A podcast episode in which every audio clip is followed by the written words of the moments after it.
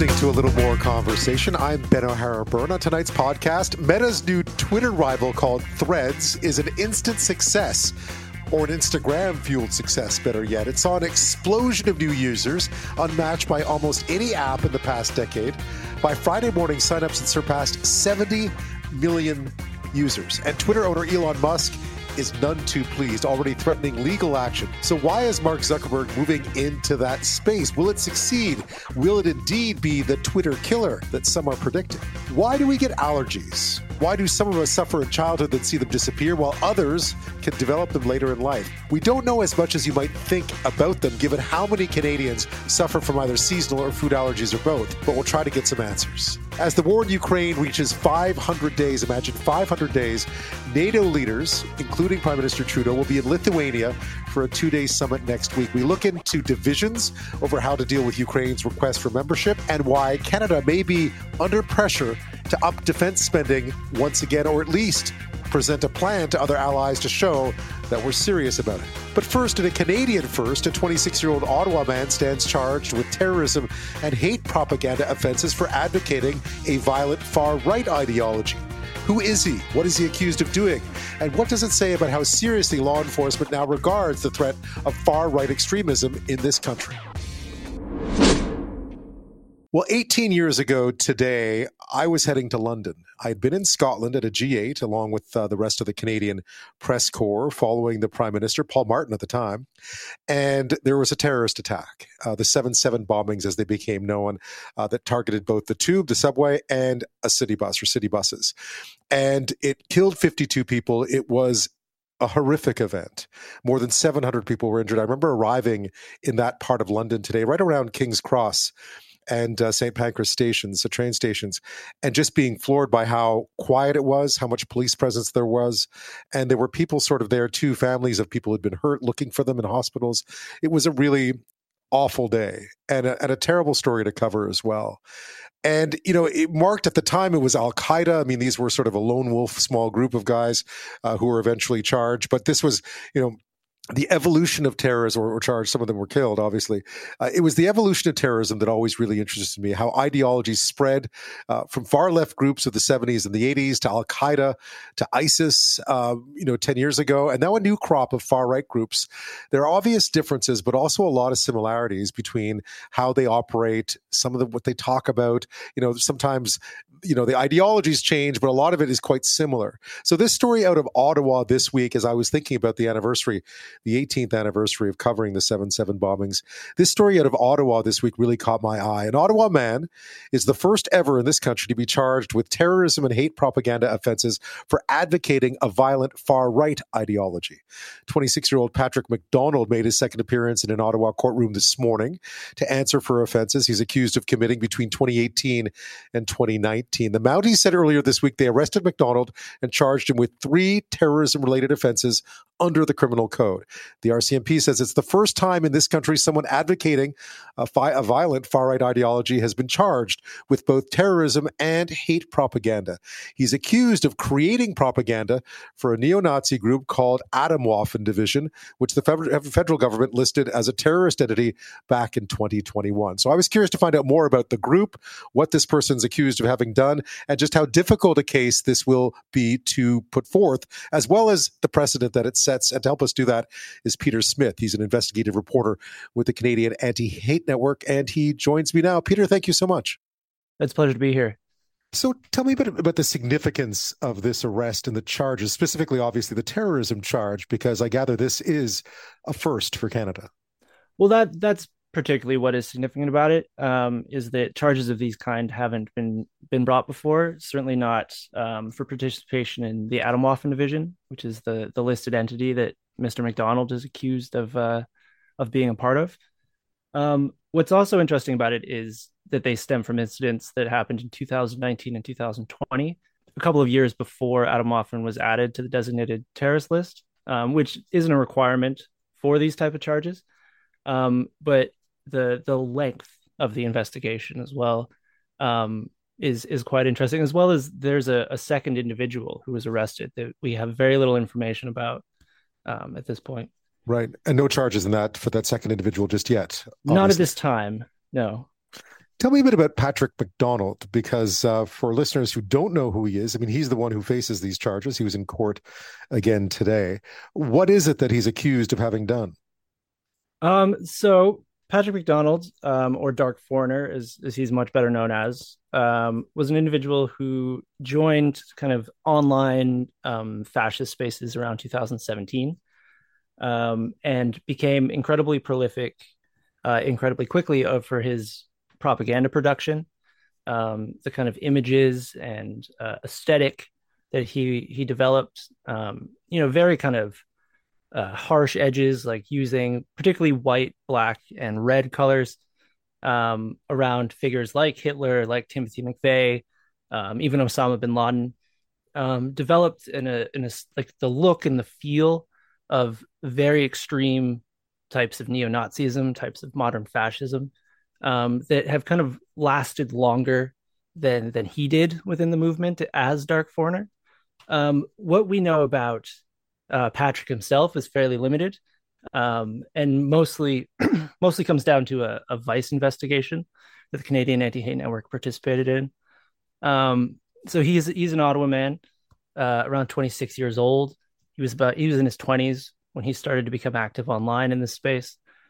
Um, he served as the Atomwaffen division's kind of graphic designer. Yeah, he's a graphic uh, designer by training, right? I mean, I gather that's what he does. Yeah, he ran a he ran a company called Helios Design Studios in Ottawa for a time that had a, a couple of clients. A lot of the artwork that was on the website, which I believe has been has been taken down, um, was mainly like kind of proof of concept things that that were for companies that mostly we find haven't existed or we certainly can't find any online footprint for them. Right. Uh, what exactly in this case then um, according to the authorities what what has he done? What what is he accused of having done in terms of uh, is it simply in relation to the to the kind of because there's a there's a hate speech uh, charge as well in there. Is it just in terms of the sort of stuff that he was producing for this organization for their propaganda? Uh, it certainly seems like that based on the charges. Um, he's facing participating participating in the activity of a terrorist group, facilitating terrorist activity, and the commission of an offense for the terrorist group with the willful promotion of hatred. Um, the RCMP in their press release cited, um, I think it was three separate uh, propaganda videos by the Atomwaffen division. Um, and then I believe it was last year there was a proper a few properties um, kind of raided and searched by the RCMP in Quebec um, that we've established one of the videos was or at least one of them uh, was shot there in Canada. A bit about the group then. I mean, what is it that they espouse for people who they've obviously the Atomwaffen uh, was listed as a terrorist organization by the government of Canada in February of 2021. Uh, I think there's been a lot of, of awareness of the threat of far right extremism in this country. What is it that this particular group espouses, and how did uh, Patrick McDonald allegedly fit into that? Yeah, so Atomwaffen was founded in 2015 on the web forum Iron March, which at the time was kind of a, a meeting ground um, for internet fascists, um, and kind of has led to several of these uh, real life groups um, being formed.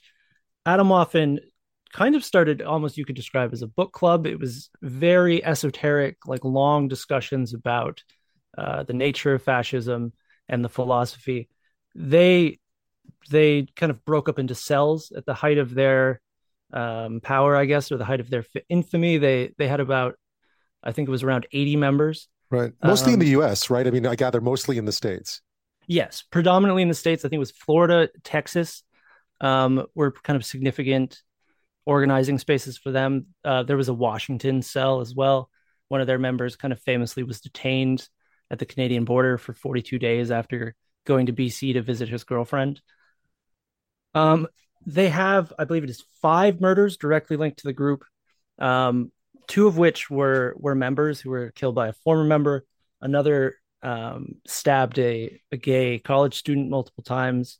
Um, the other one, I believe, shot the parents of his girlfriend when they uh, tried to get him to break or try to get her to break up with him for being part of this organization. Um, but they're they're kind of their I guess the cause that they espoused the most was this militant type of accelerationism, this idea that there's a, a universal order, uh, like a, a, hierarchy that exists throughout um, kind of the cosmos, and that applies to everything in nature, including the races. Um, and they believe that by playing on the um, already existing tensions in society and exacerbating them through things like terrorist action, um, that you could uh, you could accelerate the kind of inevitable coming collapse in that way. Peter Smith is with us. He's an investigative reporter at the Canadian Anti Hate Network. We're talking about a court appearance today, a second court appearance since the arrest. Uh, he was arrested earlier this week. Patrick McDonald is a 26 year old graphic designer from Ottawa. He's the first uh, person in Canada to uh, face terrorism and hate propaganda charges in connection with violent far right ideology, accused of being a member of a group called the Atomwaffen, uh, designing a lot of their propaganda and so on. Uh, Peter, when you look at what this means in the grand scheme of things, we've heard a lot about, we've heard a lot from, from from the intelligence side of things and from policing talking about the threat of far right extremism. And here we have this first case. What does it represent in the grand scheme of things in terms of who this is, who the group is, and where they sit in the larger in the larger um, landscape of these groups? I definitely think it points to kind of a, a larger willingness by law enforcement to um, engage these individuals, you know, in in the criminal process. Like, um, whatever you think of the charges, um, being brought against him, you know, it's it's like you said, it's a significant first for these type. It is the second individual that we've seen charged in relation to the Atomwaffen division. There was a man, I believe, from Hamilton or or Windsor last year um, who was facing charges for trying to join kind of what is considered to be the uh, continuation of Atomwaffen division, the National Socialist Order. Um, and so they they enjoy the same kind of terrorist listing that that Atomwaffen did when you look at what kind of threat they pose, I mean, you know, a lot of this again happens online. Realistically, when we think back to the groups of the past, I was thinking so much about, you know, it's the anniversary of the 7 7 bombings today, the 18th anniversary, what, how we defined terrorism 18 years ago, what the threat looked like. And then I was obviously in Europe for a lot of the time that ISIS was on the rise, the radicalization of, you know, disaffected young men. This seems so familiar, but I wonder what the threat is as far as the, the hate network is concerned. Where is the threat from these groups? And are we seeing it already. Oh, certainly. Um, I mean, it's important to point out that uh, McDonald himself has has not been accused of any any violent crime, but one of the main goals of the Atomwaffen division um, in their propaganda production, um, the videos and the images that they became known for that the McDonald is accused of playing a hand in, um, it was to was to inspire that type of action. Um, you know, there was a lot made of kind of this idea of a, a white jihad um, when they started to incorporate that into their propaganda. Um, and it's not to say that they find particular common cause with with those types of radical ideologies, but the the idea and the aesthetic and the um, motivation is something I think that they wanted to to pass on to individuals. As far as like what is the extant threat, if we look at um, the man who's kind of credited as being the original leader of the Atomwaffen division, an American named Brandon Russell, who went by Odin online. Um, he was jailed um, for about five years for possessing explosives, uh, released, and then almost immediately after, like several months after, uh, picked up again for planning to attack the U.S. power grid with his his then girlfriend. Um, they they seek to in, inspire action, and they seek to you know sometimes carry it out themselves one would expect that um, with another arrest already made, uh, with the length of time this investigation has already appeared to have taken, because we're talking already three, four years since uh, these these alleged offenses have, were meant to have occurred. Uh, what do you expect to happen next? Clearly, they've been looking at this for a very long time. This is not a particularly large group. One gets the sense that they've they have a very good read on who exactly uh, took part in what here. Yeah, it's hard to say about that because the law enforcement has certainly known who Mr. McDonald is for quite a period of time. Like dark, the dark foreigner persona went dark around 2019 um, when it was confirmed that he traveled to the UK when McDonald traveled to the UK um, and then was detained by their their intelligence service or security force um, for a number of days for questioning on his way back. Um, yeah, I, I don't necessarily know what I don't have any particular insights into the investigation other than what has been been said publicly. Um, other than that, I think what we are seeing because the Atomwaffen division is not an extant group anymore, as much as people will try to revive it. Um, but what has continued on is the network of individuals that were formed around AWD, um, and then the network that has formed around their ideas.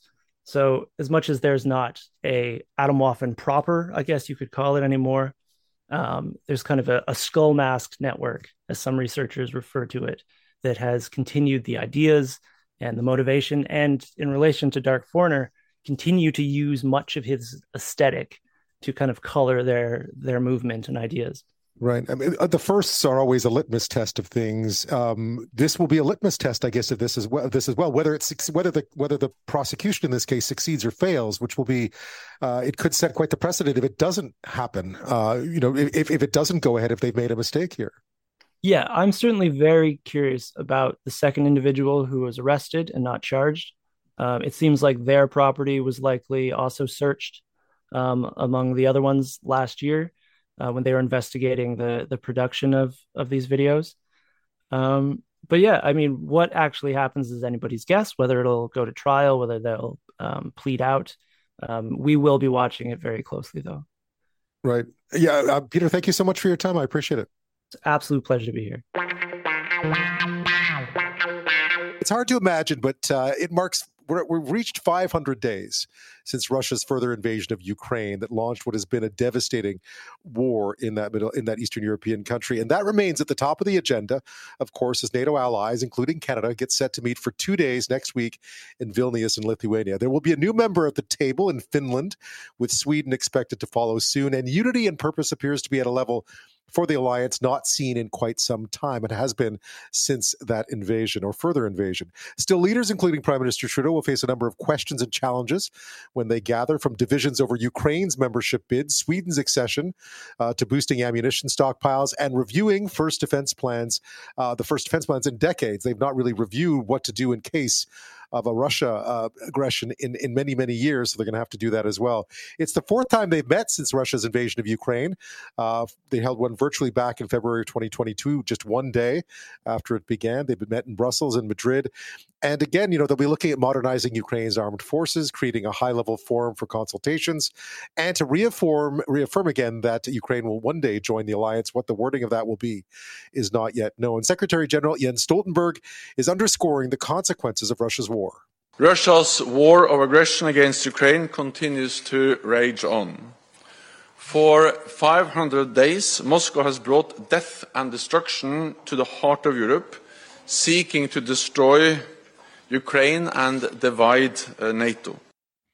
Of course, those are the that is the pressing issue. There will be some long-standing issues on the table as well, such as military spending, an issue that's opened up Canada for criticism for years. Back at the Wales NATO summit in 2014, allies committed to spend two percent of their GDP on defense by 2024, so that's coming up quick, and also to spend 20 percent of their total defense investment on equipment purchases and related R&D also coming up. Canada apparently, or Canada has done neither at this point.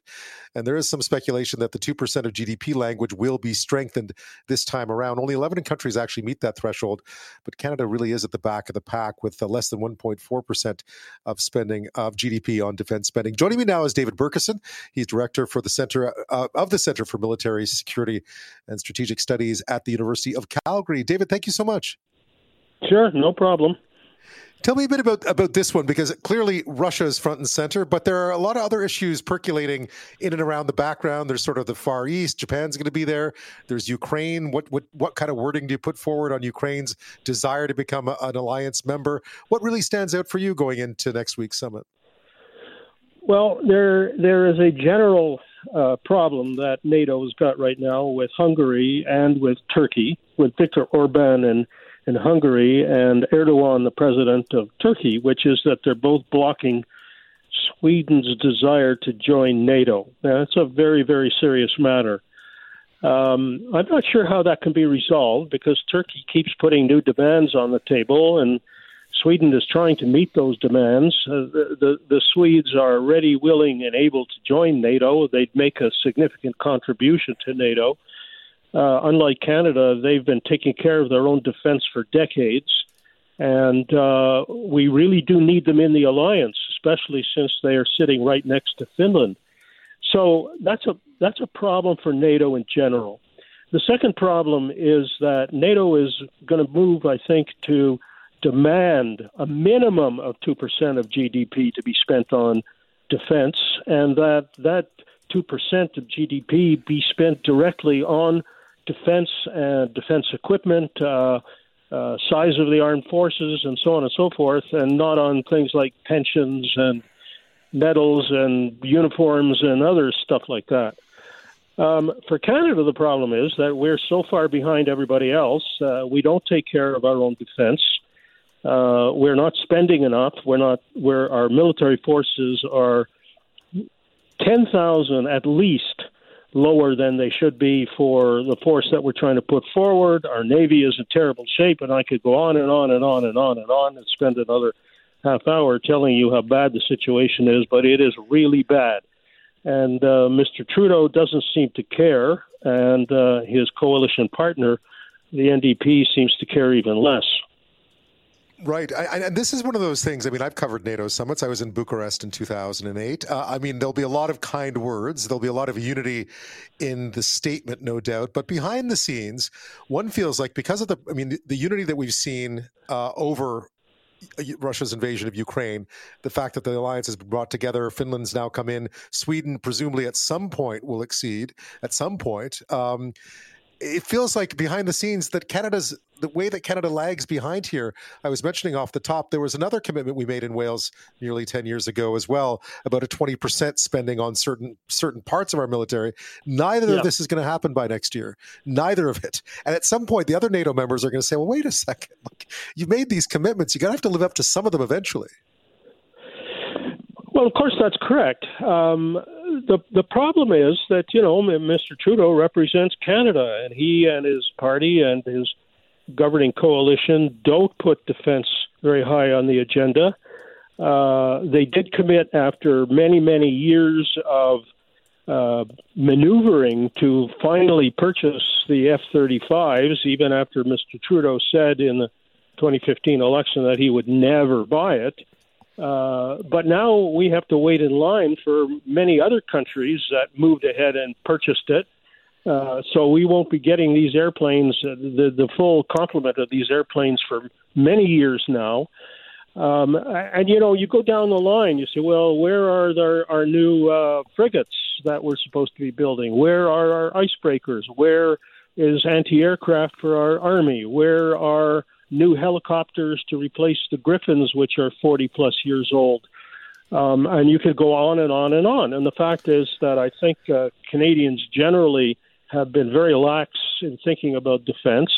And now that we can see that the world is resort, we, has has basically resorted to normal.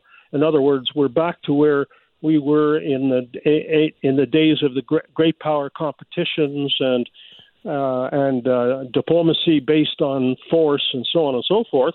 Uh, Canadians have got to get used to that new reality, and they're, they're, we're coming around very slowly to that fact. Yeah, I mean, even you know, one when one looks at how the money is spent, and this goes back over several governments, uh, not just this current one, uh, but yep. even wrapping it up now, one wonders, okay, fine, you know, it's we, we spend 1.3 percent of GDP, which tails way behind many others. Even if we were to start spending a whole bunch more, we can't really move that much money out. So we're going to have to reach some sort of agreement with NATO at some point, where they're going to say, well, we're going to sort of chart out a well, maybe they can't really chart out a course for us, but we're going to have to establish yep. some sort of uh, you know road marks along the way so that we can say, listen, well, we're improving. Th- that's exactly right. And I think you've got the point. I think we have to show people that we are determined to do better and we have to lay out a plan to do better. And you're right. If the government were to dump, let's say, ten billion dollars on the on the defense budget, let's say within the next twelve months, which is impossible, they they can't do it. But if they could do it, they couldn't do it because there's nowhere to put the money, because the establishment is too small, because you have to grow your defense slowly. It has to fit together properly.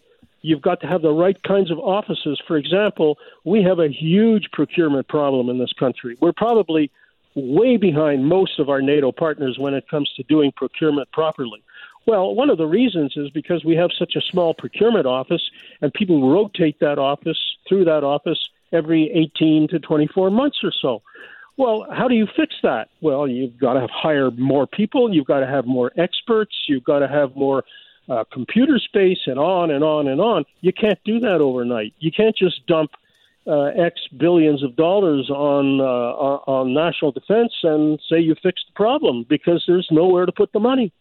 So you, you've got to have a plan. You've got to have a way of expanding the defense budget that is logical, that you can do, instead of telling people behind closed doors that you'll never make the 2%, which is what Mr. Trudeau has done. You have to start showing that you're serious about this problem. And uh, I don't know whether they're going to start doing this at this me- upcoming meeting or uh, what it'll take to get the, this government off dead center. I, I keep reading, uh, David, that there was a review of defense policy that was expected before yeah. this, presumably before this summit. I, I don't, I, unless I missed something, I haven't seen it anywhere. Well, you haven't missed anything. It's not there. I mean, maybe it's going on somewhere behind closed doors. And maybe that's a good way of doing it. I don't know because the last time they did it, they come up they came up with a defense policy, strong, secure, engaged that really was no defense policy at all. So maybe behind closed doors is the way to do it and reveal it to the nation. This is what we think we ought to be doing, and what's your response to it? Okay, well, let's see it. you know, this is a, a year and a half into this war in Ukraine.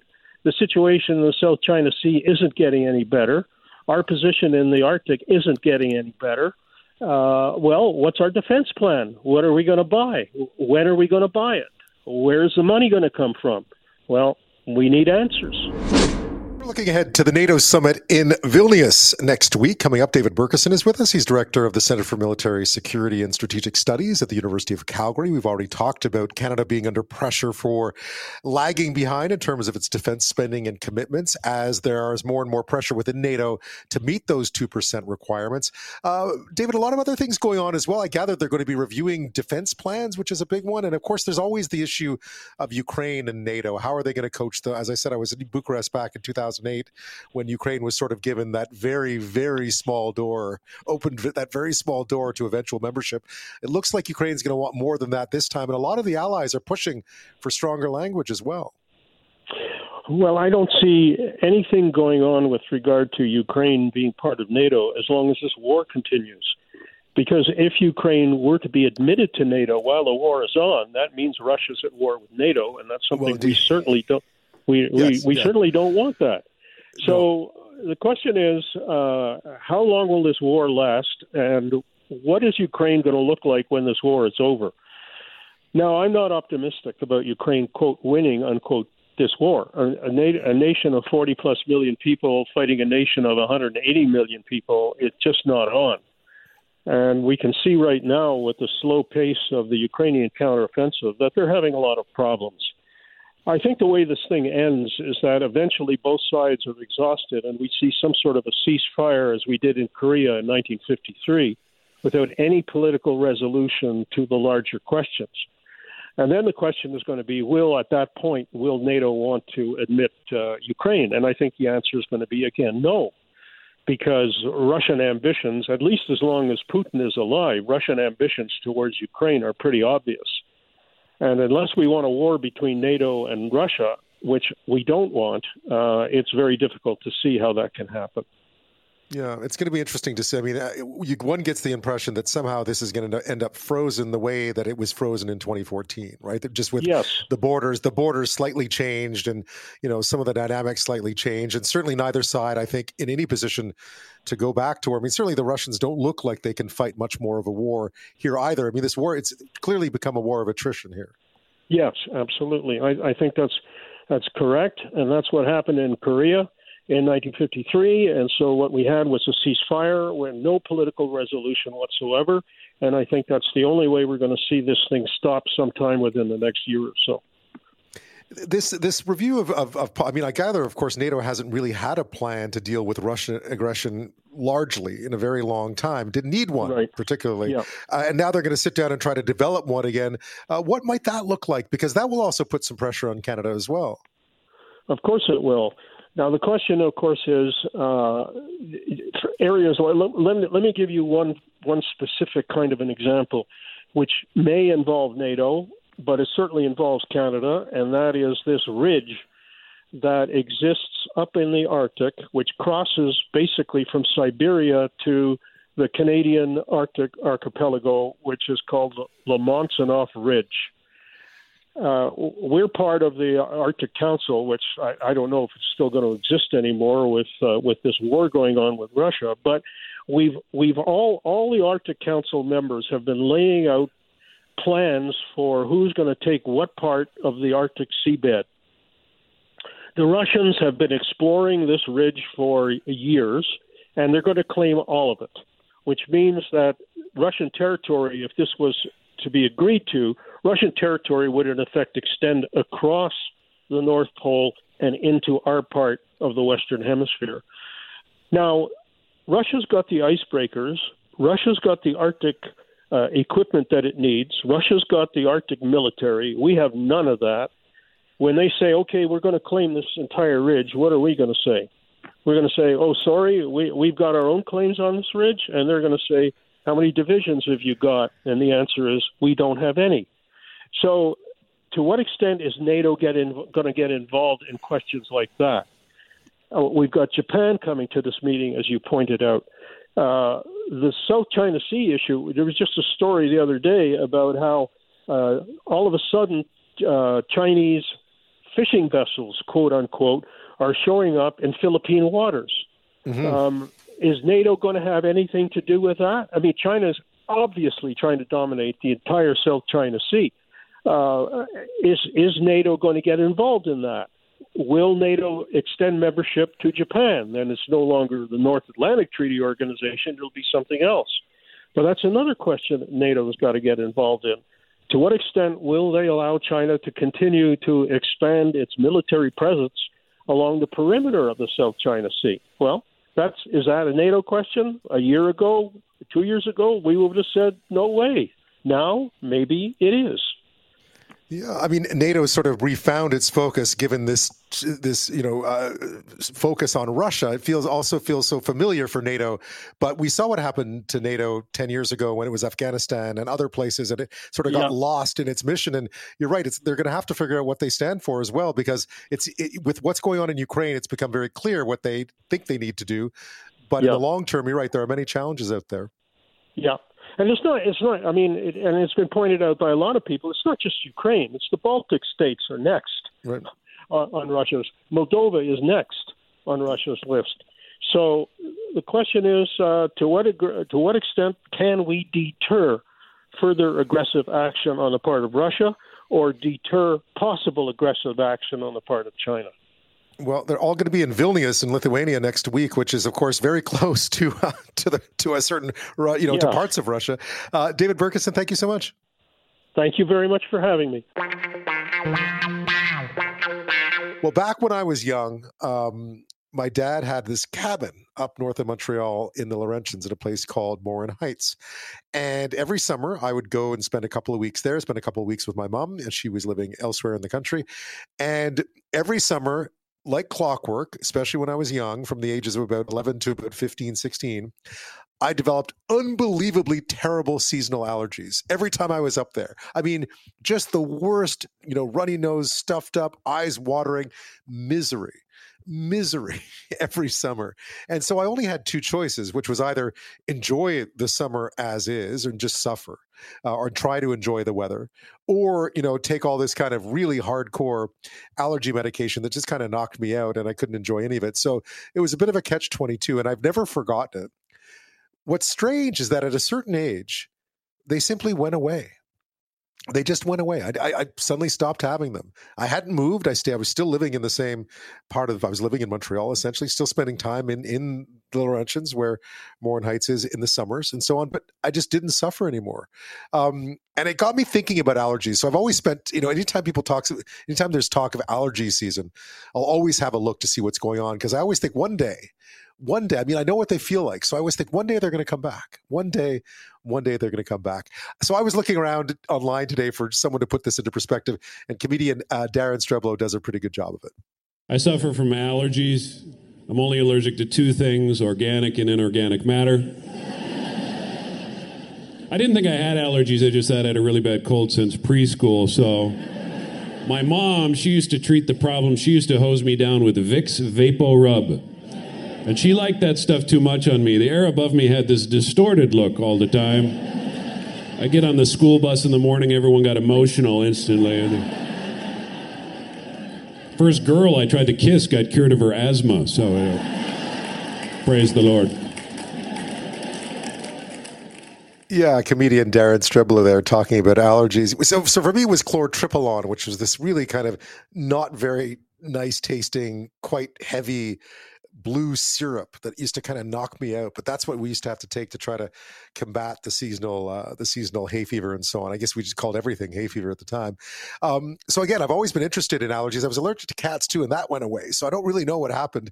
It's estimated over three million Canadians have food allergies. About one quarter of Canadians suffer from some sort of seasonal allergy. It's really you know many of us can share can understand what it's like right to be allergic to something. And of course of course they come in different forms and generally you know develop when your immune system mistakenly treats a harmless allergen like pollen or animal dander or a protein as a threat right? And then you react to it. Um, but despite again not suffering from them. I do i do pay attention to them. So allergy seasons follow that trend of tree pollen in the spring grass in the summer ragweed in the fall. And this year i've been reading reports back since early spring that seem to suggest that it was going to be a bad year in 2023 so of course i braced myself thinking maybe this is the year that they actually come back. Well so far so good in my case at least but i know a lot of people out there suffer from allergies every year we don't actually know much about them which is odd i thought we would know a lot more about allergies but we don't really know how to cure them not really um, but we thought, okay, let's try and piece together some of this allergy puzzle. And to help us do that is Dr. Angeliki Barlas. She's an allergist and clinical immunologist at ARIA Medical Specialist Clinic in Port Moody, BC. She's also a clinical instructor at the University of British Columbia. Dr. Barlas, thank you so much. Thank you for having me. I know this is the most basic of questions, and I think I covered it in a very non scientific way, but why do we have allergic reactions to stuff? Yes, that's a good question. Um, it, it's honestly the the the best answer here is we're not really sure. Um, a lot of research has been done, um, you know, across the country and across the world actually, and figuring out, you know, why do some children develop allergies and others don't? Why do some adults develop allergies? Why others don't? Um, and, you know, I think it's broken down into two uh, groups. Um, we have to think about it as, you know, the genetic side of things. So, you know, uh, family history, uh, familial disposition, um, genetics in a sense as to why that happens. And another part of it is environmental exposure. Um, so a lot of times what can happen is depending on where you live, um, whether you live, you know, out in the West Coast uh, in British Columbia or out in the East in Ontario, Quebec, um, there's different allergens that you can be exposed to. And with that exposure comes sensitization. So um, the body's immune system um, recognizes certain things and certain allergens as foreign and mounts these allergic responses. So it has a lot to do with both of those things. I think both genetics and environmental exposure exposure for sure. We certainly know what happens when uh, when the immune system sees something it doesn't like, right? It, it creates that that that, and I know there's a wide variety of reactions, but it creates those allergic reactions that many of us are familiar with, them, especially the milder ones. Exactly, exactly. Yes. And, you know, those common allergies that probably most of the country is feeling right now. Um, we're actually across the country, we're in grass pollen season right now. So um, if you are allergic to grass pollen, you'll feel, you know, the itchy eyes, runny nose, congestion. Um, and sometimes people might even get some asthma symptoms. So, yes, we're definitely feeling that right now. Is it common for them to come and go? Uh, especially, you mentioned it earlier. I mean, sometimes in my case, I had them uh, quite uh, quite violently as a kid, and then suddenly they just disappeared. And I noticed that other people get them as they get older too. Develop sometimes it's a food allergy, sometimes it's a seasonal allergy. I guess we don't really know why that happens, but it does happen. That's great. That's right. Yeah. And I think it has a lot to do with exposure. Um, you know, for some people, and I've had patients myself who, you know, they've, um, you know, moved to different areas of the country and in one place they're completely fine, have no allergies. And in another place, um, they have terrible allergy symptoms. And I think that has a lot to do with exposure and the type of allergens that are in different areas. Um, you know, from one place to the next, um, there's different allergens. And um, another thing it has to do with is pollen counts. So we're seeing right. year to year the pollen counts changing. Um, and that has a lot to do with climate change. Um, so year to year, there might be, uh, you know, different amounts of pollen throughout the spring and summer. and that can change year to year. So I find that some patients say, you know, this year I'm fine. Last year I was terrible. So it really depends. Yeah, that pollen count, uh, I, I understand that it's been going up progressively for the last couple of decades at this point. Yes, it has. Yeah. And I think it has a lot to do with, as I said, you know, climate change, the warming of the earth. Um, mm. uh, definitely the pollen counts have changed. This year, I gathered. I know I was reading, and I went back a little bit into into early March to see what the predictions would be for this year, and it was predicted that we had kind of a cold spring, and then it would heat up really quickly, and it would be kind of a bad allergy season, short but bad. And that's I, I don't know whether the allergy season was short but bad, or has been, or is, but that's exactly what happened. I mean, weather-wise, that's exactly what's happened. Yeah, that's right. Yeah. So, so, what's happened with allergy season? I mean, more or less, we I guess, I guess BC is not a bad barometer of it because Quebec, Ontario, and BC tend to have the worst allergies because of all those trees, uh, mm-hmm. but or or all the all the pollen that's around. But have we seen that this year? Has it been bad? Yeah, definitely. I think we've we've seen a delay for sure, um, given that we've had such a uh, you know a nasty winter. Um, you know, with that with that winter, with that cold weather, we're seeing the pollens becoming dormant, right, um, and not coming out as quickly. But of course, when the when you know the weather heats up, the pollens are coming out with a vengeance, and we're finding that the pollen counts have been much higher. Um, you know, from patient to patient, uh, that varies. Um, and, and, of course, you know, we can see pollens going into, you know, September, October as well, depending on how warm it is um, and how lengthy the summer can be. Um, so there's definitely a variation. Right. So more pollen and longer summers or longer hot weather means more allergies, more seasonal allergies, at least for, for those who suffer from them. That's right. Yeah. What what are you seeing? Just at, just at, you're on the front lines of all this. So what have you seen this year? Are you seeing anything different at all, or are, are you seeing people coming in who are developing allergies now that hadn't had them in years past? Yes, definitely. Um, I, I, in my practice, I see a lot of adult patients, but I also see children as well. Um, with adults, it's very interesting. Um, you know, for some adults, they might have had very bad allergies as a child, but then subsides as they become adults and become older, and that has a lot to do with the immune system um, becoming, you know, weaker in a sense and not mounting that immune response to allergies. Uh, but other adults say, you know, I've never had allergies before, and now all of a sudden I'm developing symptoms. And that might have to do with the amount of exposure they have, the amount of sensitization. Um, you know, for children as well, seasonal allergies tend to come out later in life. So we're finding that, you know, young children, you know, below the age of 10, they don't have a lot of seasonal allergies, but as they age, um, that comes about. And that has a lot to do with environmental exposure as well. Right. And it's remarkable how many people suffer from them, and yet we still don't have a full picture of them, or we still don't fully understand them, right? Yes, that's right. Yeah, I think a lot of researchers are trying to figure that out, and it can be quite difficult for sure. Dr. Angeliki Barlas is with us. She's an allergist and clinical immunologist uh, at the Era Medical Specialist Clinic in Port Moody out here in BC, a clinical instructor at UBC as well. Now, this is always the the million dollar question. I know, obviously, I have lots of friends with kids who have food allergies, and there's been quite a bit of success in in treating kids with food allergies. But other than that, it seems like adults, especially, are kind of left to cope. That's right. Yeah. Um, now, you know, slowly we're starting to see um, immunotherapy, which is a type of desensitization therapy for food allergies. Um, and that's specifically been studied in children, especially, unfortunately, not so much in adults. Um, but you know, in a sense, we we do have a similar treatment um, for environmental allergies as well. Um, we do have desensitization treatment through the form of allergy shots, which have been around for a long time. Mm-hmm. Uh, we also have allergy um, under the tongue tablets or sublingual tablets, we call them, um, to treat allergies and desensitize the body to allergies. So there are options for that. Right. And and do they work? I mean, I I remember clearly that medication improved vastly over the years. It's become much less potent, or at least it's adapted a lot better to the person taking it. But what kind of advice do you have in terms of if you're suffering from them and there is really no cure, not not really much of a cure, what can you do?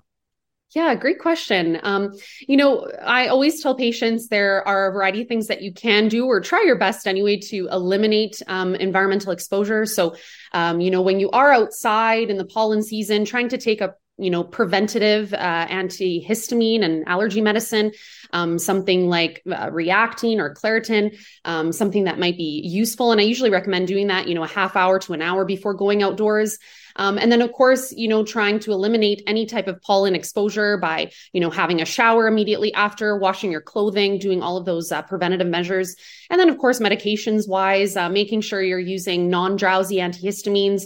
Uh, we don't tend to like using the drowsy types, such as diphenhydramine or Benadryl, um, since it has quite a lot of side effects and can be quite sedating. So, something non drowsy. And there's also uh, over the counter um, uh, nasal sprays um, out there as well, the steroid nasal sprays. I tend to advise my patients not to use decongestants very often, just because, again, they have side effects as well. Um, so there are a lot of medications out there. You can always, you know, ask your family doctor, or you know, if you are referred to an allergist, they have uh, suggestions for that as well. Um, and the pharmacists are very great at at uh, you know uh, giving you some information about medications as well. So that's definitely one option. And then if your allergies are still very bad after that, you can be referred to your uh, local allergist um, to talk about desensitization treatment. Right. I, I, understand there's quite a quite a queue to quite a lineup to see allergists these days. That you're in you're in hot demand.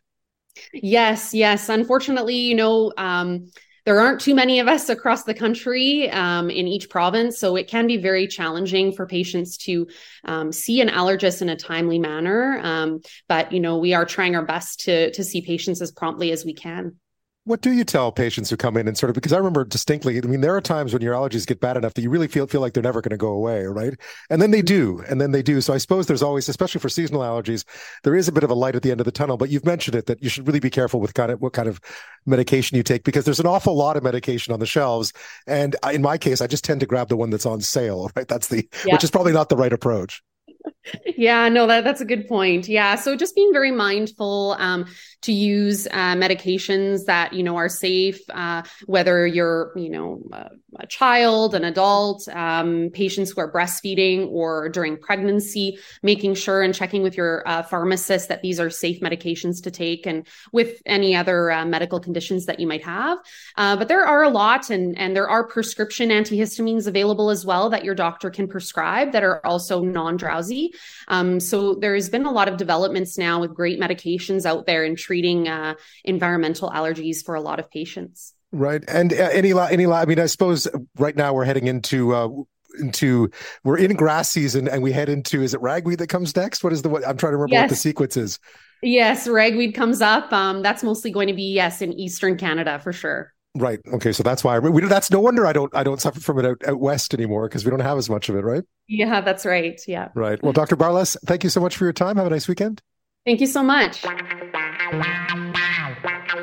You know who might need some relaxing music right now? Something to really soothe his frayed nerves? Is Elon Musk, because he has been tweeting up a storm um, the past little while, the past 24 hours or so, all about uh, Mark Zuckerberg, his rival, you know, these billionaire tech guys, uh, and his launch of Threads. Now, Meta's Meta, you know, the company that owns Facebook and Instagram, Mark Zuckerberg's company, has launched this new sort of Twitter like thing called Threads.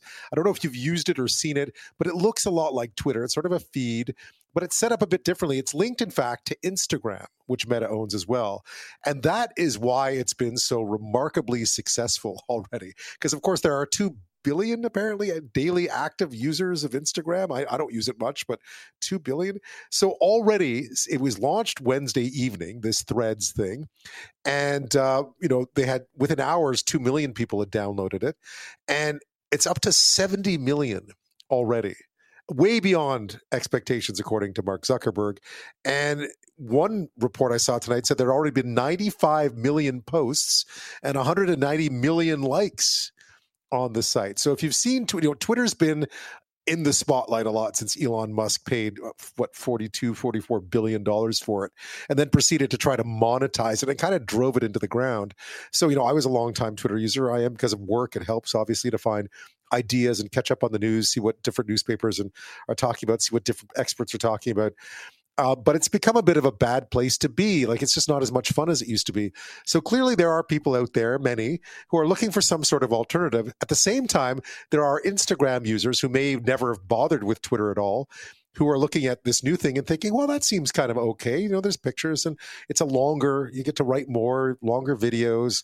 Uh, it doesn't flow the, quite the same way as Twitter, but that's really not that important. I think what's really interesting here is this whole fight between Mark Zuckerberg and Elon Musk over this territory, this this idea of what Twitter is, this sort of feed that you can read that makes you feel like part of a part of something, part of a community, right? That's really what it's all about in the long run. It informs you and you feel like you're part of something. Uh, and therefore you will go back to it and scroll through it sometimes scroll a little bit too much, like like in my case. So anyway, um, Elon Musk again not happy at all. They've been even you know they've been threatening to fight each other in a mixed martial arts cage match or something. So this is kind of like the technological equivalent of of their of the first blow, which is Mark Zuckerberg lands it with this thing called Threads.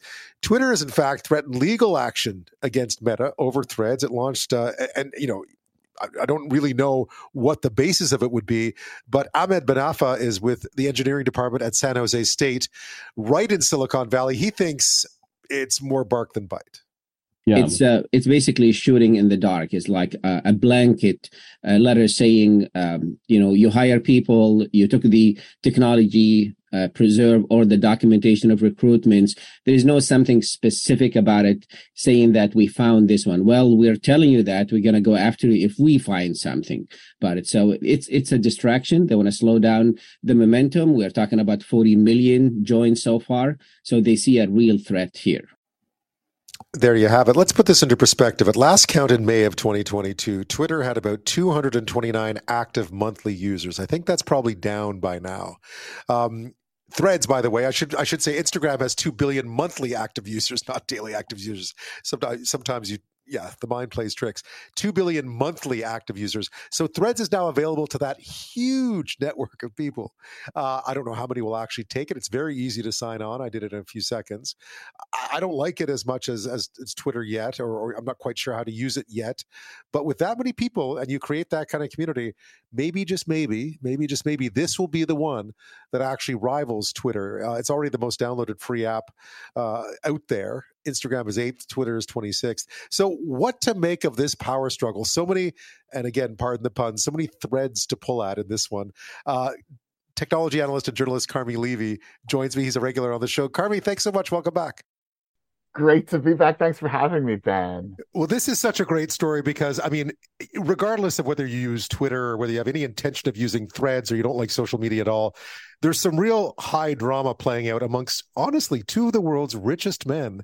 Uh, how did this all begin? I mean, threads sort of came out of nowhere, but they seem to have been working on it for a while.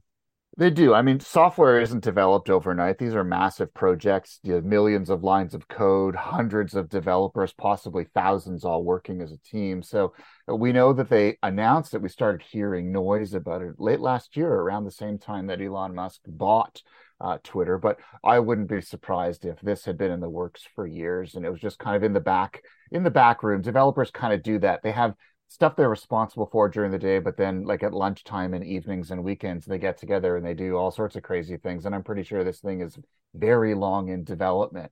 Um, and, and and I think you know it it, it echoes or aligns with uh, the history between these two very larger than life characters they don't like each other. This this goes back years. It goes back to when uh, you know uh, the the Facebook had rented space on an Israeli satellite, and while it was sitting on top of the Falcon 9 rocket during testing, it exploded. And Mark Zuckerberg said some very not nice things about how SpaceX blew up their satellite that didn't sort of sit too well with Mr. Musk. And from that point forward, they've been duking it out over artificial intelligence, over the relative size of their fortunes, the profitability of their respective companies. Every opportunity these two have to go at it with each other, they seem to take it. And it's kind of fun watching them snipe at each other.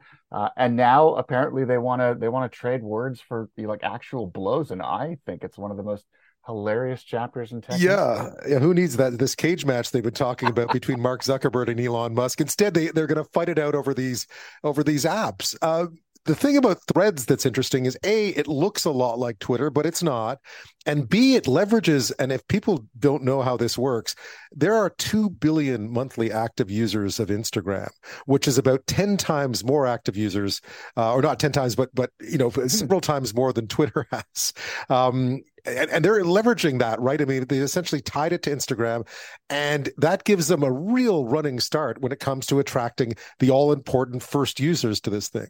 It is the key point of differentiation. There have been some other sort of what we call Twitter killers out there in recent months. There, you know, Mastodon is one, Hive Social is another, Post News, uh, Bluesky, which also comes from Jack Dorsey, who was the guy who invented Twitter in the first place. So there are a bunch of these other apps out there that you know claim to do better than Twitter and try to to take Twitter's crown, but they would they would millions of people would download them. They'd use them for a little bit, and then they'd look around and they go ah, there's nobody here. It's like a ghost town with tumbleweed flying down Main Street. I, I like I'm bored. So they would just stop using the apps and they'd sit deep on their smartphones gathering dust and no one would ever hear from them again. What's different here is that Threads is built on the Instagram platform. So basically what it does, you download the app, it's its own app. But then when you sign in, you use your Instagram username and password, and then it pulls all of your contacts from Instagram over, and then you can follow them, they can follow you. So from the moment that you first start using threads, you've got a network. That's the power of the network. And I think Meta, to its credit, recognizes that social media, it's not about the app or the features or anything like that. It's are you surrounded by your friends? Are you surrounded by people who you like and you want to hang out with and, and that you can talk to? And threads made it easier than pretty much everyone else because let's face it meta owns these properties that have billions of people following them anyway. Why don't they just use those and bring them over here. And I think it's a masterstroke. I would do the same thing if I were Mark Zuckerberg and had billions of dollars. Yeah, invariably, it's like going to a party, right? If you walk in and it's hopping, you'll stay, and if it's not, you'll try. You'll look. You'll look for the door. And this one is hopping already. I mean, we'll see what happens. It's early days yet, but you know, tens of millions of people already on the platform within you know 48 72 hours that in itself is is a good start. And clearly they're taking advantage of of a bunch of things. But why would i mean you know elon musk stumbles at twitter amongst them. But why would they get into this space now? Where is there where is the opportunity in all this? Because clearly twitter has never been particularly profitable. So where does meta see the opportunity here? Uh, I think they're hoping to make up for the fact that Facebook and Instagram, which are their two major platforms, they also own WhatsApp, are kind of aging out. If you look at the demographics of Facebook, you know, my 20 something kids no longer use it. They still have their, their accounts, but they're barely active on it. Uh, and certainly if you're in your teens or early 20s, you've already moved on to Snapchat and TikTok, and Facebook isn't even on your radar. Instagram isn't quite there yet, but it is getting there. Their demographics are shifting older, and so they're not growing. They're huge already, so they're not really growing. And so what Facebook or what Meta is doing is saying, okay, where are the growth opportunities? Where can we sort of find a niche social media slice that isn't really being taken advantage of now? And, you know, social media, it's been around for 15, 20 years. There aren't a whole lot of net new opportunities. And so they're looking at Twitter saying, hey, they're kind of ruining a good thing. A lot of people are probably going to want to leave Twitter soon. Let's go for that. And that's kind of where we're at now is that you know of all of the, the the relatively few opportunities remaining in social media land Twitter's pie, even though it's small, if it's done right, it can be uh, influential, it can be profitable, it can be engaging, and it can form the basis for other businesses that can bring in revenue and and revitalize their their their other uh, titles. That, but of course, you have to do it right, uh, and you have to make sure that you're in the right place at the right time, so that when everyone at Twitter is looking for the exits, they come to you first. Yeah. How much do you think? I mean, clearly Elon Musk's stumbles at Twitter, and, and, they can't be described as anything but. I mean, his his his Herculean attempts to alienate half the people who use the use the app certainly have opened the door for Facebook or Meta rather to kind of walk into this space and see if they can't make a go of it. Yeah, I kind of use the term self-inflicted, uh, and every time Elon Musk kind of skids from one bad decision to another, I just shake my head and I'm like, like the guy figured out reusable rocketry and electric vehicles. How can he be so just stupid on in this one? Like it's almost like it's a different Elon Musk running Twitter than the same guy who ran Tesla uh, and SpaceX. He just cannot seem to catch a break, cannot seem to figure it out. Um, I think Elon Musk is so focused on the fact that he paid $44 billion for the company that he leveraged himself. Uh, for a while, he was no longer the world's richest man. His fortune is in, is at risk here, uh, and he's so focused on revenue and you know basically sort of slapping the company into submission and all of the people who work for it that he doesn't really understand the subtlety of social media is about people and if you're not going to charge people to access your services the value is the people and what they post and and you have to treat them with respect and he's really never been one about treating people with respect. A lot of people who work for him report that he's a very difficult taskmaster and it's either his way or the highway. So i think he he he runs companies very well. He doesn't run social media companies very well and he's basically left the door open for someone to come along and eat his lunch. Uh, and meta it's like the perfect timing. It, right after elon musk introduces this new feature that limits the number of tweets that we can see in a given day, which is totally it's like anti-social media. Uh, along comes Meta with Threads and says, "Hey, you know, we've got an alternative and we won't yeah, we'll make it a lot more fun. come over here. This party is a lot more fun. Carmi levy is a technology analyst and journalist. We're talking about uh, the launch of threads. Uh, mark zuckerberg and meta have launched a rival to twitter. It looks a lot like twitter. It's not exactly like there are different features to it. It doesn't exactly use the same way but it's very early days yet. It certainly it certainly feels a lot like it. There's no mistaking the fact that it has been launched to rival and compete with twitter. Uh, interesting uh, carmi me that uh, that Elon Musk has been all over his own platform uh, today, sort of bashing Mark Zuckerberg, bashing Threads, and there was something about some sort of legal letter sent as well. So I don't know what you could deduce by the reaction to it, but he wasn't nearly so critical as some of the other ones. This one, he obviously recognizes a real threat when he sees one. Yeah, I have a funny feeling Mark Zuckerberg definitely you know, he, he hit a nerve in Mr. Musk uh, in launching the tool. And, you know, Mastodon uh, and all the others weren't a threat. And I think Elon Musk saw that and he basically didn't give them any attention because he didn't have to. Uh, they were they launched, they flared for a little bit, and then they disappeared.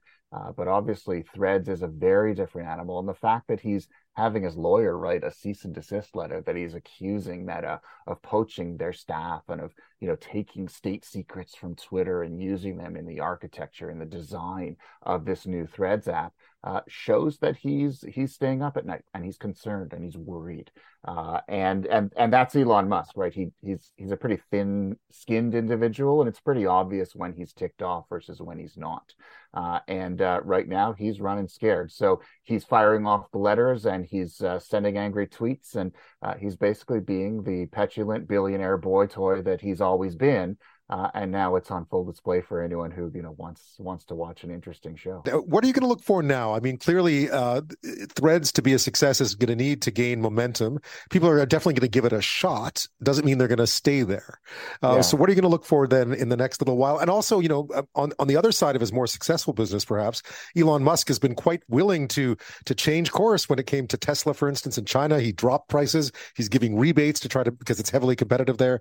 He could also make some moves too. So, what what will you be looking for in the next little while in this uh, very big battle between these two tech tech giants? The word that I'm looking for, Ben, is sustainability. It's one thing to download, you know, have millions of people download your app today and cause a big brouhaha. It's a very different thing that the, all of those millions of people now start to use the app every day consistently for days, weeks, months, years. That the app now becomes, they put it on the front screen of their smartphone. It's not buried deep. It's right next to Facebook and right next to TikTok and right next to Twitter. And it becomes part of their, you know, just their daily thing. You know, you, you check with this feed, you check that feed, and you check your threads feed. Uh, and what and so that, of course, that transition, very few other companies have managed that that's really the key here is what will their daily active user counts be a month from now their monthly active user counts be six months from now. We're watching those numbers and seeing how they compare. Uh, and also we're kind of looking at uh, you know elon musk's response. You know he's been so focused on internal efficiencies really not understanding the value of the people who populate his platforms almost punishing you if you if you're not willing to pay for a twitter blue subscription he will need to change that tune. He will need to recognize that running a social media business is a very subtle uh, uh, skill in leadership that he does not seem to have. And so, will allow his new CEO, Linda Yaccarino, to kind of take more of the reins and be more of the face of the company? Will he learn to curb his worst instincts? Will he allow the social of social media to finally start uh, leading at Twitter because it hasn't been for a very long time and it's not really a happy place to be.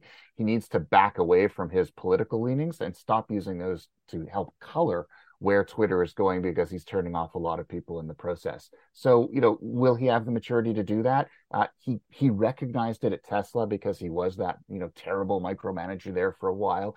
till he learned to leave it to the adults in the room. He did the same thing at SpaceX, learned to hand the reins over to his CEO, COO, Gwynne Shotwell. Uh, and now, of course, SpaceX is kind of beyond reproach. Uh, you know, he needs to reach that same point at Twitter. But based on what I'm seeing right now so far yeah. this week, we're He's not, not there, yet. yet. He's not there yet. no. Not not at all. He's been raging today. Uh, Carmi Levy, thank you so much. Great being here, Ben. Thank you. This is an interview we ran a couple of weeks ago, and often on the on Friday nights we'll try and take you back, but you may have missed this.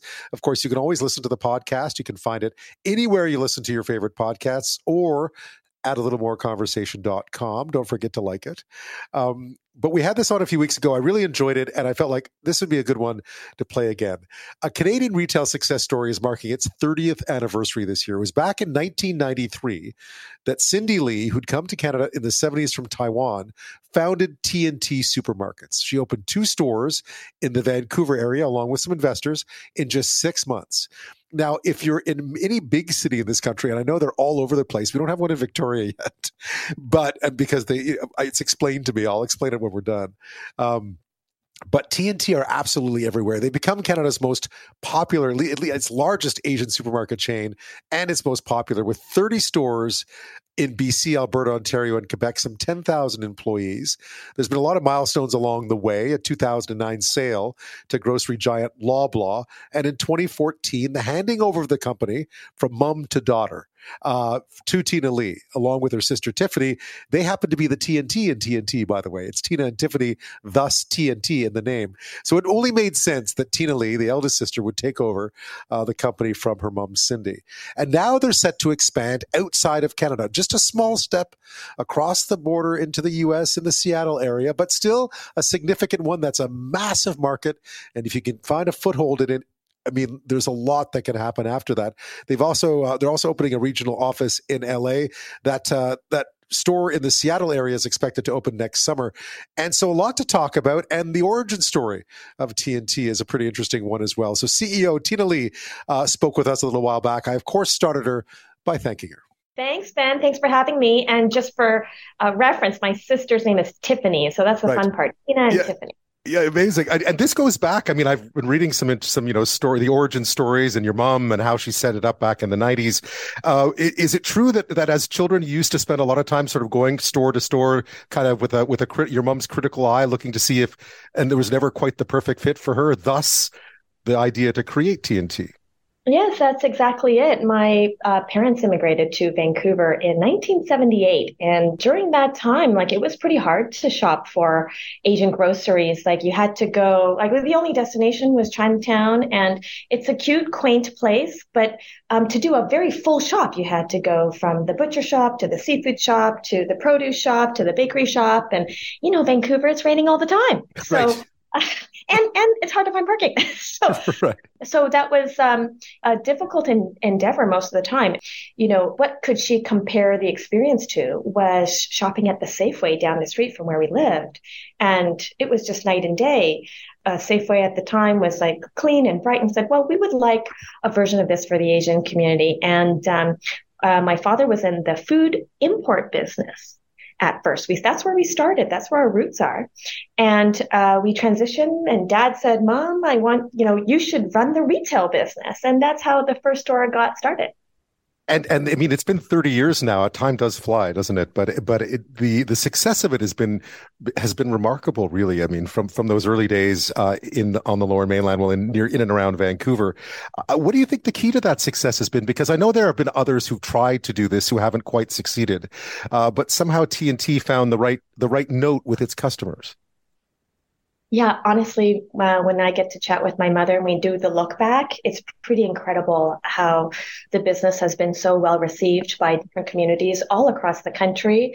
Uh, we started in uh, the greater Vancouver area, but now we're in Edmonton and Calgary and Toronto. And we never dreamed we'd be in Montreal one day, and now we are. So, um, what's the key to that success? You know, I think it started very early with, um, well, my mother being a mother. And what other mothers need, making life easy for them, prioritizing fresh, prioritizing uh, the clean and bright environment. And I think for us, more than some of the other grocers is, we had a very big focus in prepared foods, like the in-store bakery, the in-store hot food meals. Like that's hard to find.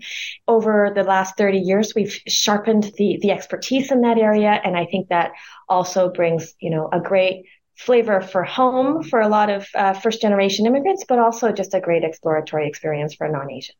Right, because clearly the the way you the way the stores are are sort of pre- presented and and and the way they run, and you've called it a complex. It is a complex store when you go in because there's a lot going on in a T&T. Uh, you know, from from the seafood to the prepared food to to everything, to the produce. Uh, but how have you had to shift as you've moved across the country? Because you were in markets that clearly where there were there was a lot of, of first generation and you know new arrivals to Canada in places mm-hmm. like Richmond, for instance. But then if you go to a place like London, Ontario, for instance, where mm-hmm. I think I think a place you know well well, uh, that changes, right? You kind of have to alter a little bit. Or have you found it, the formula pretty much works wherever you go?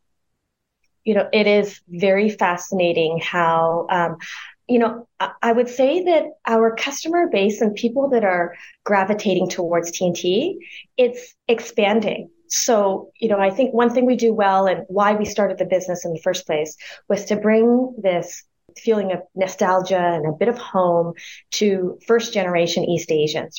You know, the country is growing. And so we certainly have that base and the affection from that community. But what's different and evolving as time goes on and as we build out more stores is that all Canadians now are finding T&T a really wonderful shopping experience. You go in and you just feel the energy. I mean, we, we really tried to make that experience a wonderful shopping experience. And the same way, Asian or not Asian, like almost everybody in Canada, which is a, a very, I would say, mature cultural palate, more than other countries, right? Canadians have a ma- maturing cultural palate. And everybody has their own favorite Japanese restaurant, favorite dim sum restaurant. Right. You know, I think it's becoming like, well, if you, everybody has their favorite Asian grocer, it is not intimidating to go to a specialty grocer that focuses on Asian flavors uh, because that's you know very much a part of living in Canada. That is becoming mainstream. So what is cool about our ability to open in newer markets is actually our ability to appeal to a wider audience. It's people of all cultures that is shopping at T&T now. We haven't changed. I mean, we have we have been become better experts at what we do. But the essence of what we do has not changed. We know exactly who we are, but we uh, we're just sharing that now to a bigger audience who appreciate what we do. I would also say meat, seafood, produce. You know, those categories obviously have universal appeal, and uh, we're getting better and better at that grocers have come under a fair amount of heat lately from customers. One thing I do notice when I go to a T&T is you almost have an army of customers who are very price aware. Uh, mm-hmm. That must be complicated because there are, we know that the whole the grocery industry is complicated and complex supply mm-hmm. chains are complex but you mm-hmm. almost have in-house experts making sure that your prices are are kept in check to some extent. I, I don't know how that works business wise that's not my forte but i do notice it when i'm there in the store that you have a lot of people paying very close attention to price points. Oh our our T&T shoppers are price conscious no matter what income. Everybody loves the deal. As we go on in the next in these in these couple of years like certainly all grocers are facing food inflation. And uh, as a management team certainly we are very focused in allowing all of our customers no matter what income level to shop the whole store with dignity like if you are on a budget you can make it through the whole store and shop every department and get something for a great value for money so we are very conscious about that, and so uh, we're we're very focused on um, we're very focused on that. At the same time, we don't shy away from selling great value for money items that are high priced. So, for example, you know, we, T&T sells Wagyu beef. T&T right. sells live spot prawns. And so live spot prawns could be $29 a pound.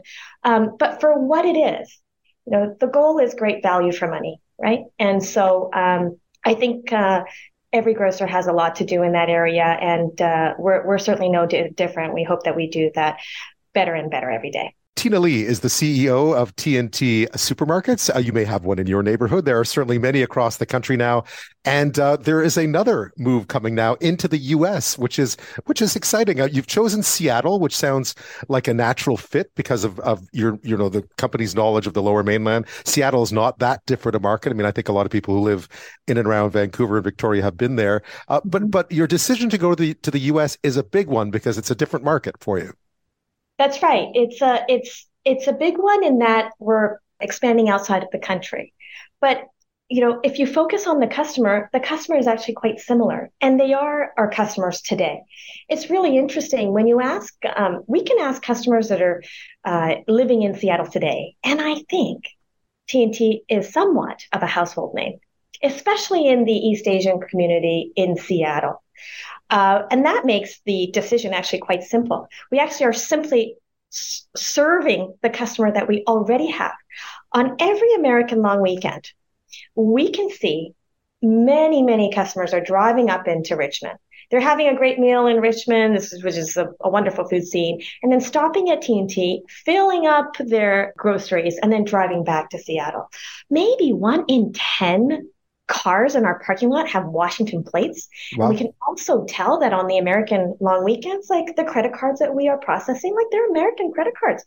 So, um, in that sense, uh, it's a, a, very natural expansion, like you said, Ben. And we're simply getting closer to our customers. And we hope that the uh, uh, city of Bellevue um, and the greater Seattle area likes what we do when we get there. Right, and you have knowledge of the states. I mean, you went to UCLA, right? So you've been you you kind of know what the American market is like, perhaps more than than some others. What's it been like for you? Was this always going to be sort of was this always your business to become the CEO of, or was that was that something that uh, that evolved over time as you went through your schooling and then went into your professional life? Mm-hmm. I think it evolved over time. Let's see. So, I mean, obviously, I mean, Asian families like to um, encourage family businesses. Uh, I am the eldest of three. So there's Tina, Tiffany, and my brother Jason. Mm-hmm. Uh, TT and J just doesn't sound as nice, TNT. Right. So a little bit got a chef, got the chef when it comes to naming the business. Right. But um, it would not, it would be very normal for the family business to have gone to the son, you know? So, right. so really, even it makes it actually a really interesting story in that it's a matriarch story. It's a mother to daughter entrepreneurial story, and there's not that many of them. But I uh, I think it was somewhere that we evolved to. I came, I spent some time like. As you know, at UCLA, and then I spent some time with uh, Deloitte Consulting before coming back. We had a very interesting milestone becoming part of the Loblaw family in mm-hmm. 2009. And so you know, jumping all in and, uh, you know, handling that, um, that, uh, uh, the liaising between the two companies. Today, we still operate fairly separate from the business, but it's certainly become not only a company that I, in a, in a business, and environment that I grew up in, you know, it feels so natural, but it's a business that I've come to love. Like it's, I find my job way more than a job. I think we are doing something really amazing um, culturally, advancing culture through food, you know, providing food in a way we should, you know, celebrate the joy of it, have it become like who we are. And, and in that sense, like, I'm all in, you know, I'm game and doing something that's really special, not only for, you know, Asian Canadian families, but for all Canadian families. Like this is, you know, food and culture and is become like part of what's, you know, truly Canadian.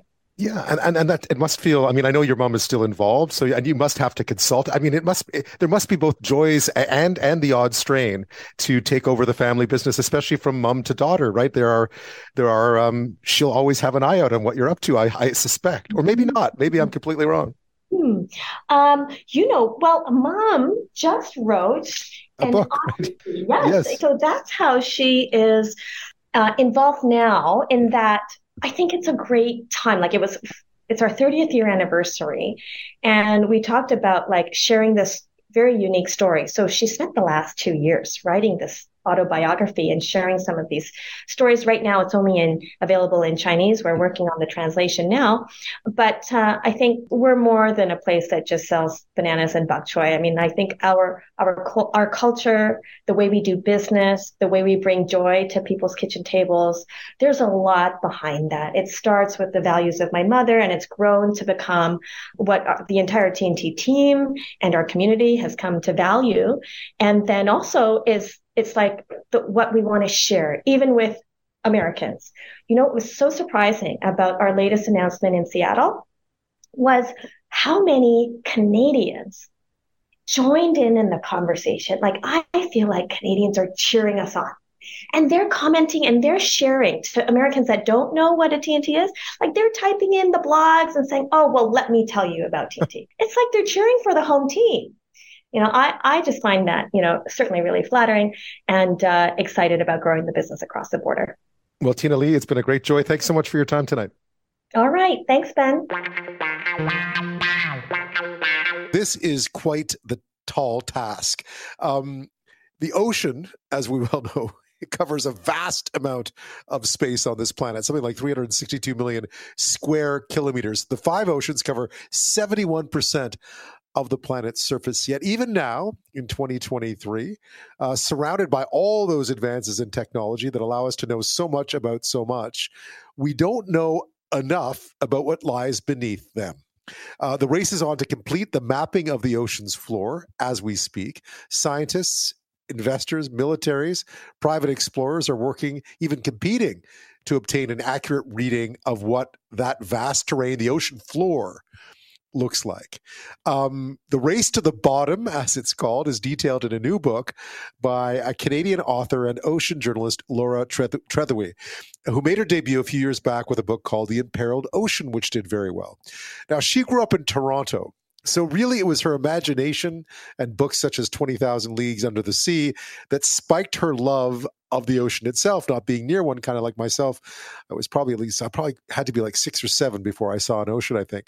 Um, and in The Deepest Map, her new book, she charts the high stakes race to chart the world's oceans. She collects a series of stories. She presents a collection of characters, all looking to better understand what lies deep beneath the surface. And Laura Trethewey, uh, author of the, her new book, The Deepest Map, The High Stakes Race to Chart the World's Oceans, joins me now. Laura, thank you so much. Thanks so much for having me. I, I, you know, one thing really stood out. It's early on in the book, but one thing really stood out because I think I've used this term before that we know more about, you know, space than we know about the ocean floor. We know more about the moon than we know about the ocean floor, and how certain people, or one person you spoke to specifically, really doesn't like that comparison. And it sort of encapsulates what this book is about in some ways. Yep, that's right. That was a huge inspiration behind the book. Yes, this cliche that we know more about the moon and Mars than we do the bottom of the ocean floor. And it's sort of it's sort of true and it's sort of not true. This scientist that you're thinking of is this deep sea scientist Alan Jamieson who has been involved in a bunch of ocean mapping expeditions and and ocean science expeditions and he hates this this this phrase because he feels like it, it, it's not that impressive to say that we don't know very much about this you know dry dusty moon planet when we have this watery dynamic planet that we've barely mapped. So that that cliche was really kind of kicked off the whole inspiration for the the book because i just wanted to know more about you know why do we care more about outer space than we do our own planet? And so that's that's really where the book began. And it just took me on this tremendous journey through meeting all these different private explorers and investors and scientists and ocean mappers it is a community and that's interesting because one would always think that it would somehow be mandated by you know mandate and, and there is a, a project a universal project going on but one would always think oh well you know the countries the un's going to do this for us right? Uh, but you point out a what a herculean task it is because of just how big a land's you know land it's the wrong word how big big an area we're talking about but also just how varied the efforts to map it are. Mm-hmm. yeah that's right. So um, one of the first things that I sort of set out trying to figure out with this book was just why is it so hard to map the ocean? Why has it taken us so long to even map the the little that we have mapped? So right now the best maps we have are about 25% complete. um, and less than 1% of the deep sea is explored. And as you mentioned, one of the main reasons for why we haven't mapped the deep sea is just the ocean is gigantic. It covers 71% of the planet. And it's really hard to tell people who live on the other 29%, you know, how big that space is. Um, the ocean is just also really deep. It's a really hostile environment to work. So there's wind and water and waves that are all kind of conspiring against the ocean mapper, making it really difficult to be out there. Um, it's also that makes it really expensive. All those practical reasons aside, the point is it's really challenging to map the ocean. It's really expensive, but humans have done a lot of challenging, expensive things. So why haven't we done this? And so that kind of became the the focus of the book because we can do this right now, but we've chosen not to. Is is there? I mean, I know we're trying to uh, by 2030. That's one of the the missions here. I don't know how feasible that is, but to go back to the beginning of of the story, did you ever figure out why it is that we're is it just it's infinitely difficult right i mean i think that's part of it is it it is it is very challenging and there's a lot of you know the, you know the sovereignty of the ocean is an interesting topic as well so yeah, so there's a cost issue there. So it's probably going to cost about three to five billion dollars to map the bottom of the seafloor. That is what uh, this organization, Seabed 2030, who's trying to map the seafloor, that's the number that they put out. And you know, three billion sounds like a lot of money, but it's really pe- peanuts in the grand scheme of things. I mean, like the Department of Defense recently made like a three billion dollar accounting error when it sent too much military aid to Ukraine. Um, yes, yeah. Uh, when you put it that way, it's not a lot of. I mean, it isn't a lot of money in the grand scheme of things, is it? Mm-hmm, yeah, but the sovereignty issue is also important. Nobody has a responsibility to map 50% of the planet. So that means it really falls down to the military, who has, you know, national security priorities for mapping the ocean, or it falls to commercial and corporate corporations like um, we're doing fiber optic cables or deep sea mining. Those groups are not particularly inclined to share those maps for science. Right. I mean, I, I suspect there's probably more of, of the deep sea map than we know. Is that is that is that a logical conclusion? Yes. yes. So this was like a conspiracy theory that was sort of floating around throughout while I was reporting this book. And every time I had a chance to talk to somebody in the military or who had some sort of Navy background, I would ask this question. I would say, you know, like, what's in the vaults? Tell me what we have not mapped. And no one would sort of give a, a specific answer. Everybody was, you know, a pretty good soldier and uh, didn't say what these vaults held. But yeah, definitely the most developed countries in the world, like the US, Russia, China, Britain, they probably have more maps than they're letting on. But at the same time, ocean mappers who really study this issue say even if all those countries were hoarding all these maps, there's still a lot of seafloor that we haven't mapped. So we definitely haven't got to all of it, but there's more out there that we know. And you've mentioned too that uh, countries tend to be quite secretive about what they've mapped in what are considered their own territorial waters, right? Yep, yep, absolutely. So I think the US is probably the only country that is really uh, sharing maps unconditionally, but a lot of countries sort of hoard their maps. You know, there, it's kind of a loss of control issue. They're worried about giving these maps out and what people are going to do with them. And so this organization, Seabed 2030, that's trying to map the the seafloor by the end of the decade, they're really they're really challenged on that point. They have to spend a lot of time kind of convincing countries to share maps with them. And you know, they try and do that as best as they can. But the, the thing is is that maps are still considered, you know, kind of like a national security consideration. And so it's it's really hard to get people to share one always thinks of space exploration as being very much an organized thing, you know, the NASA's and, and the Canadian Space Agency and, and you know, and the, and the many other, the few others out there that do this. And it's all very organized and publicized and you know when they're launching and so on. Uh, the, the deep sea feels like, and, and even as your book describes it, feels like a much more sort of motley crew of, of people out there. Yeah, yeah, that's true. So people who are in ocean mapping, um, one of the hardest things to write about this book was that ocean mappers and people who are in ocean mapping are sort of all over the world. And, you know, they're like, there's ship captains out there, there's people who are involved with the military, there's people who are involved on with science. And so it's it's really hard to get everybody into one space and just make this map. And they all have different priorities. And space, on the other hand, is often thought of, you know, it kind of transcends all the politics of Earth and it's sort of you know it's out there it's far away we can all come together for this humanitarian kind of goal And the ocean just doesn't inspire that sort of fellow feeling with each other. We're all sort of out to kind of map our our own little plot of the world. Laura Trethewey is with us. Uh, she's an author. Her first book was called The Imperiled Ocean. Her latest is due out on July 11th. It's called The Deepest Map: The High Stakes Race to Chart the World's Oceans. That what's that's what we're talking about uh, this half hour. Laura, when one thinks of, of knowledge, you know, it can be used for good and evil. I know that's very simplistic, very Marvel comic sounding. Uh, but when it comes to to charting the world's oceans, uh, what are some of the clearly there are some real altruistic reasons to do it, and I'm sure there are some fears about it too because you know it is unexplored to some extent, and there's a lot of potentially a lot of money to be made down there. Yeah, you're 100% right. I mean in general, most people have kind of thought of ocean mapping as being useful for safe navigation, you know, moving a ship from port A to port B. Um, but what I discovered while I was ma- writing this book is that um, ocean mapping is just so much bigger than that. There's uh, a lot of human history still down there, sunken on the continental shelves. There's a lot of um, fascinating mysteries still to solve. Um, perhaps the greatest mystery of all time is still down there on the seafloor, which is, you know, where did life begin?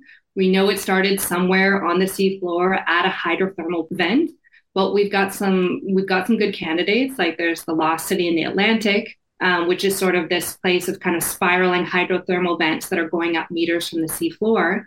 But recently, the Lost City in the Atlantic was actually slated as a prospective mining site. Right. So um, we may end up destroying this critical part of understanding humanity's origin story if we don't sort of map and protect and understand this part of the planet better. Yeah, I, I, was thinking Amelia Earhart and MH370, Malaysian Airlines 370. I guess there are much bigger and more profound mysteries out there in the sea as well. The mining one is interesting because you've written about that separately as well in an op-ed for the Globe and Mail. That's that's an interesting one because clearly there is a push to try to do it, not a huge one, and a lot of countries have said no. Uh, but where are we at with it, and and and and what does the future look like? The immediate future look like for deep sea mining? Right. So this is a really critical issue that's going to come up in the next, you know, month or so. There's a rule that's about to expire that would pro- sort of open the international seafloor to deep sea mining. And there's a, a Canadian company at the forefront of that that's sort of been pushing for deep sea mining for quite some time. And so so yeah, so there's a, going to be a lot of government delegates, a lot of nonprofit groups who are going to be gathering in Jamaica very soon at the International Seabed Authority, which is the regulator of deep sea mining, and they're going to be discussing whether the regulations are enough for the industry to go ahead or not. And yeah, as I mentioned, there's this Canadian company, the Metals Company, that is really at the forefront. They're out of Vancouver. And, you know, they very much need deep sea mining to go ahead because they've had a couple of um, serious setbacks recently. As you mentioned, there's a bunch of countries that have come out against deep sea mining. So we've had France and Germany who have um, want to put a pause on developing deep sea mining. There's also a lot of corporations like Google and Samsung and Volkswagen and BMW who say they're not going to use these minerals. So where is the market for this? Canada so far has been kind of strangely silent on this. They have said that they'll ban domestic mining in, in their in their domestic waters but they haven't said anything yet about international waters, which is really where a lot of the pressure is building right now. I think it would be amazing if Canada sort of aligned itself with these other corporations and government and, and came out clearly and said, you know, we need to study this area a little bit more. We need to find out more about the deep sea environment and figure out, you know, whether mining it is worth it or not. Because we talk about mining in space, and one thinks, well, you know, it must be equally attractive to try to mine and challenging, but equally attractive to try to figure out what lies in the deep sea as well. And and with that, I'm sure comes those who say there are reasons to do it, and many who say there are reasons why we absolutely shouldn't. Yes, absolutely. So the deep sea miners, their points tend to be that we need to have these metals primarily for electric vehicle batteries, but also for other things like sustainable tech. So things like wind turbines or electronics. They also tend to point out that uh, deep sea mining, a new source of metals, would help end destructive mining practices on land. Mm-hmm. So, um, nickel mines are really polluting in equatorial countries like Indonesia. Um, cobalt mining is, uh, you know, human rights atrocity in the Democratic Republic of Congo, where they have child laborers working in mines. But we're not exactly clear how critical these metals are going to be And, you know, the metals market is evolving very rapidly. Cobalt and nickel, which is what they're trying to get out of the deep sea, might not be as relevant as we think. Batteries are moving more towards other alternatives. And then at the same time, there's no guarantee that deep sea mining would shut down terrestrial mining. So there's a risk that we would have um, mines on land and mines under the water, and we would be, um, you know, polluting both. Laura, that, that's one of the chapters in your book. What did you walk away with from this adventure of yours that started off with "We know why do we know so little about this"? Uh, what did you emerge? You, you, you, know, you spent some time on a research uh, a vessel and so forth. What did you walk away with? Yeah, exactly. I mean, thanks so much for saying that because, you know, deep sea mining is really just a small pocket of what is a really fascinating world down there. I mean, the thing that I really walked away from is that the seafloor is sort of bigger and bolder and more extreme than anything that we find on land. You know, the deepest trenches are down there, you know, they're deeper than Mount Everest is high. There's volcanic eruptions. You know, the biggest uh, waterfall is underwater. It's not in Venezuela. You know, these are just incredible features that are down there on the seafloor.